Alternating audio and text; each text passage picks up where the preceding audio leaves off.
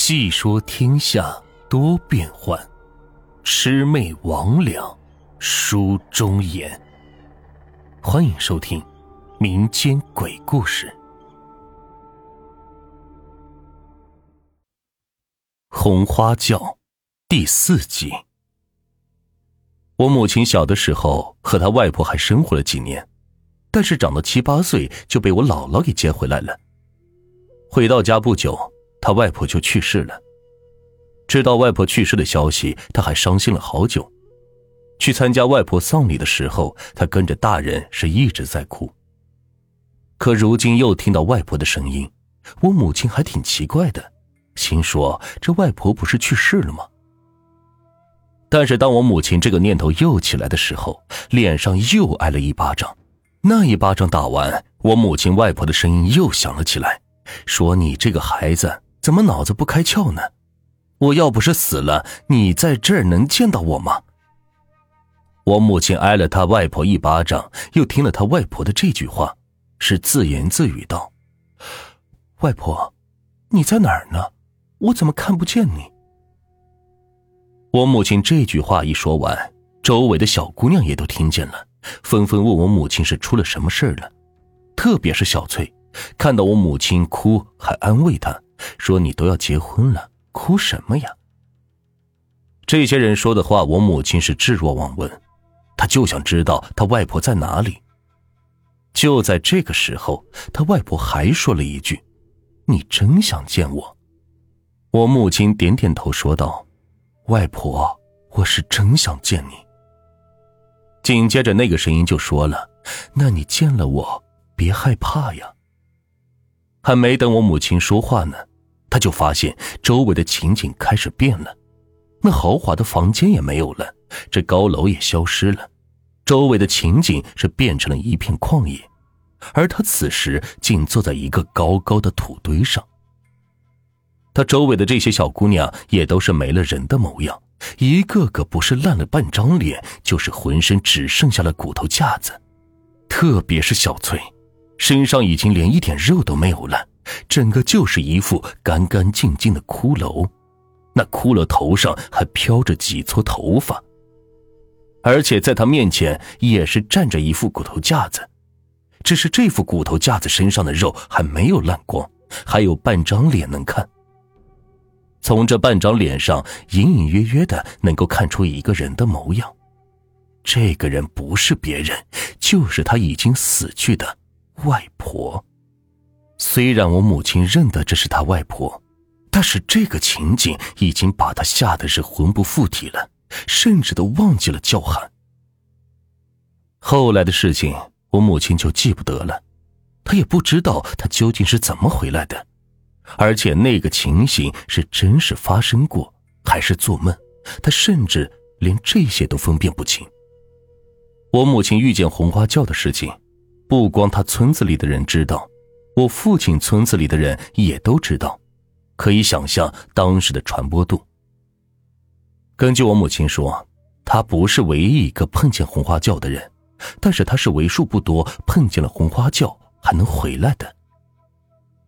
我们当时村里还有个叫做二丫的，二丫比我也是大不了几岁，但是按照辈分喊的话，我得喊她喊姑姑。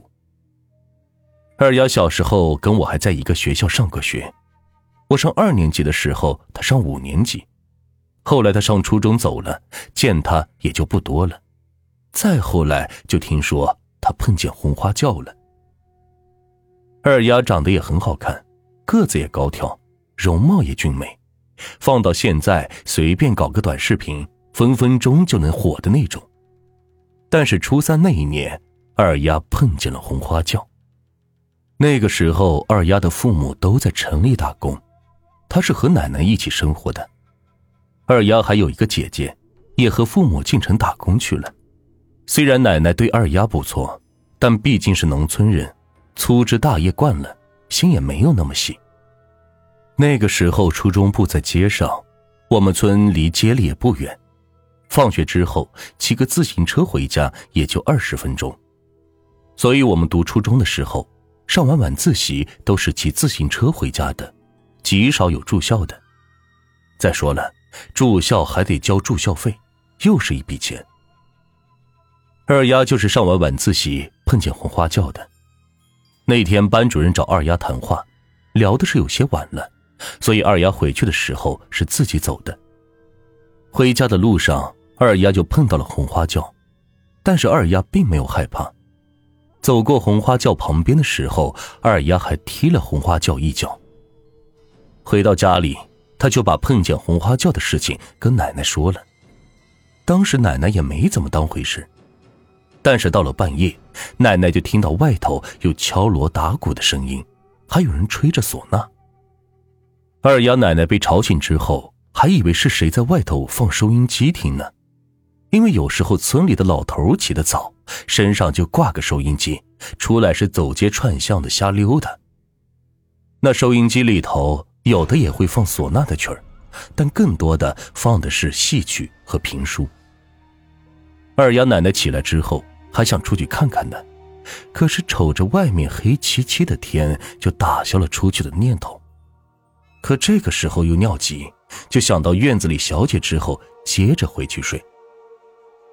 可是他还没有出门，却发现房间门不知道什么时候被打开了。在家里只有他和二丫，他还寻思着是二丫出来上厕所呢。他到了院子，是真的看到了二丫，只不过二丫没有上厕所，正在去开大门。那个时候娘俩生活在农村，家里又没有个男丁。他奶奶睡觉之前就会在里头用锁把大门给锁上。这会二丫正使劲的转那个锁，瞅着那个样子是想出去。二丫奶奶就来到二丫身边，就问她：“这么晚了，你干啥呀？”二丫的语气还特别着急，说：“我要出去，婆家的人来接了，不能让他们等太久。”二丫奶奶听了二丫的话，又好气又好笑。还以为这孩子是睡觉睡迷糊了，自个儿在这说梦话呢。二丫奶奶就说：“什么婆家的人，赶紧回去睡觉。”扬手就给二丫来了两个嘴巴子，拽着二丫把她是推推攘攘的推到了屋里头去了。二丫奶奶把二丫推回到屋里头之后，才发觉不妥，因为这回她是听清楚了，那敲锣打鼓以及唢呐声。就在自家墙外呢。老太太本来还想着起身出去骂两句，可是二丫叽叽咕咕的，不愿意睡觉，这是把她的火气给撩起来了。老太太年轻的时候脾气又急，到年纪大一点都没有收敛。此时她这个孙女在这不睡觉，一生气，一脚是把她孙女给踹了一个大马趴。这一脚也不知使了多大的劲儿，从床边是踹出去好远。老太太一脚踹完，那二丫就趴在地上也是不动弹了。老太太看二丫不动弹，还担心呢，心说是不是使的劲儿太大了，这一脚给踢死了。可是当老太太来到二丫旁边，这才发现这丫头非但一点事都没有，竟然是趴在地上睡着了。这可把老太太给气坏了，没有管倒在地上睡着的二丫，直接回屋睡觉去了。老太太一觉醒来，到了第二天早上，去喊二丫起床上学，可是到了屋里才发现二丫早就起来了，穿的是整整齐齐，瞪着两个大眼珠子坐在床旁边。老太太就喊二丫的名字，可是喊了几声，这二丫根本就不理她。老太太还生气，本来还想起来动手打的，可是打了几巴掌，这二丫依旧是不声不吭。老太太还说：“你给我拧上劲儿了。”可又打了几巴掌，这姑娘依然是不言不语。老太太这才觉得是出了问题。后来是找人一看，才知道自己孙女是傻了。二丫到底是怎么傻的，没人知道。连老太太都不知道，但是老太太把那天晚上听到二丫说遇到了红花轿，又说半夜听到外头敲锣打鼓的声音，和村里人都说了。这二丫可能是让阎王爷给找去了，但是事情办了一半，被他奶奶给叫回来了。但是叫回来，阎王爷不拉倒啊，就留了二丫的一魂一魄，所以二丫是变成了傻子。关于我邻居的婶子失踪的事情，一开始有人说也是碰见了红花轿了，但是没过了多久，那婶子的两个闺女也是一前一后的失踪了。村里的人都觉得蹊跷，虽然有人坚持说这两个闺女也是遇见红花轿了，但最后还是有传言说是闺女的继父把两个孩子给杀了。但是因为在农村，这种事情没有人报警。所以最后根本是没人管。不过开了春之后，有人开荒的时候，在我们村西边的芦苇荡里发现了一具尸体。最后警察来了，一查是那个婶子小闺女的。那会儿尸体都已经烂得不成样子了。